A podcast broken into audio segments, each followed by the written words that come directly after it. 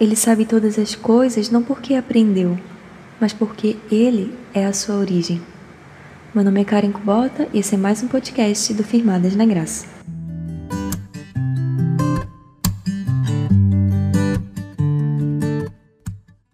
Nesse capítulo, nós aprendemos sobre um Deus onisciente, de infinito conhecimento. Jane Wilkin começa falando de quando ela era uma menina sabichona da escola e que a arrogância da juventude nos persegue até a vida adulta, quando as realidades da vida nos ensinam os limites do nosso conhecimento. A pessoa mais inteligente que eu conheci na vida, acho que foi e é a minha mãe. É, eu faço faculdade de farmácia, mas ela sabe mais do que eu sobre medicamentos. Simplesmente, ao meu olhar, ela sabe tudo e de tudo. Mas na verdade, até a pessoa mais inteligente que nós conhecemos sabe apenas um pingo do infinito oceano do conhecimento de Deus. E ele não é como nós, que precisamos diária e constantemente aprender algo. Aprender implica em mudança e, como já vimos, ele não muda. Sem limites de tempo, Deus sabe de todas as coisas passadas, presentes e futuras e ele nunca se esquece porque está plenamente presente em todos os lugares. Do berço ao túmulo, aprender é essencial para o ser humano. Negar o aprendizado humano é se colocar como Deus, ainda que uma versão ruim dele. A autora compara os restaurantes self-service, falando que, embora sejam maravilhosos em sua acessibilidade e variedade, o consumo impensado pode levar a problemas de saúde. Há uma diferença entre o aprendizado saudável e o excesso de informações. Um é sobre ser completamente humano e o outro é sobre ansiar a ausência de limites. O nosso desejo insaciável por informações é um claro sinal de que cobiçamos a onisciência divina. Muitas vezes, nós queremos saber todos os fatos, mas como já temos visto, somos seres finitos com limites e não fomos projetadas para saber tudo. Por isso, esse consumo excessivo de informações não nos traz paz de espírito como esperávamos, mas nos traz uma sobrecarga de informações que podem causar irritabilidade, raiva, letargia, apatia e insônia.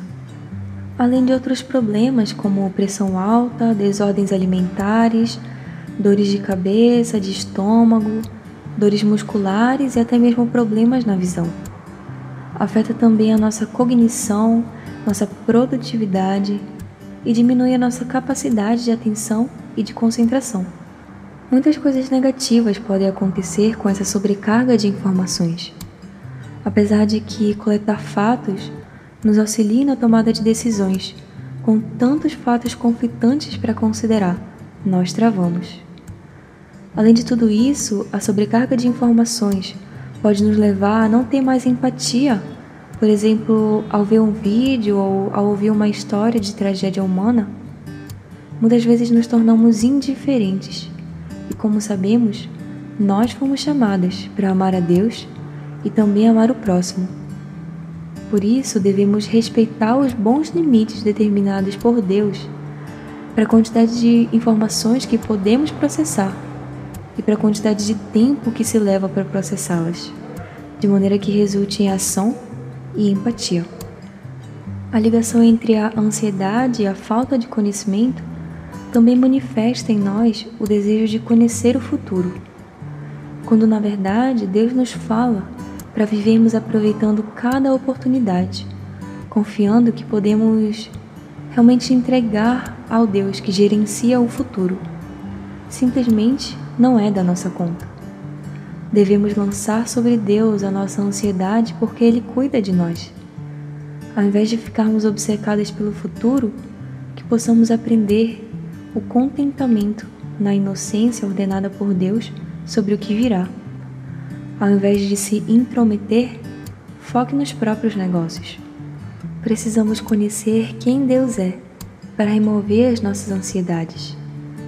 Isso significará menos tempo correndo atrás de curiosidades na internet e mais tempo cavando em busca de tesouros nas Escrituras. Significará deixar o conhecimento sobre o futuro nas mãos de Deus. Significará cuidar daquilo que é da nossa própria conta, ao invés de nos intrometer. Jen nos mostra quatro verdades que nos tranquiliza por sabermos que Deus é onisciente. Em primeiro lugar, você não precisa ser mais esperto do que ele, ou seja, não pode ensinar qualquer tipo de lição a Deus, nem elaborar um plano melhor do que o dele. Em segundo lugar, você não pode barganhar com Deus, porque ele sabe como você agirá em cada situação. Não pode propor uma oferta de obediência ou recompensa condicionais. Em terceiro lugar, você não pode enganar a Deus porque ele simplesmente conhece tudo. E em último lugar, você não pode esperar que Deus esqueça. E nem devemos querer isso. Assim, podemos confiar em Sua aliança e em Suas promessas. A autora nos traz algumas perguntas importantes que devemos fazer para analisar o tanto de informações que iremos consumir. O tempo e a atenção que investirei nisso me fará mais parecida com Cristo? Isso me torna mais apta a servir a Deus e aos outros? Estou alimentando meu intelecto de forma que me capacite a amar o Senhor com toda a minha mente ou de uma forma que cause sobrecarga de informações?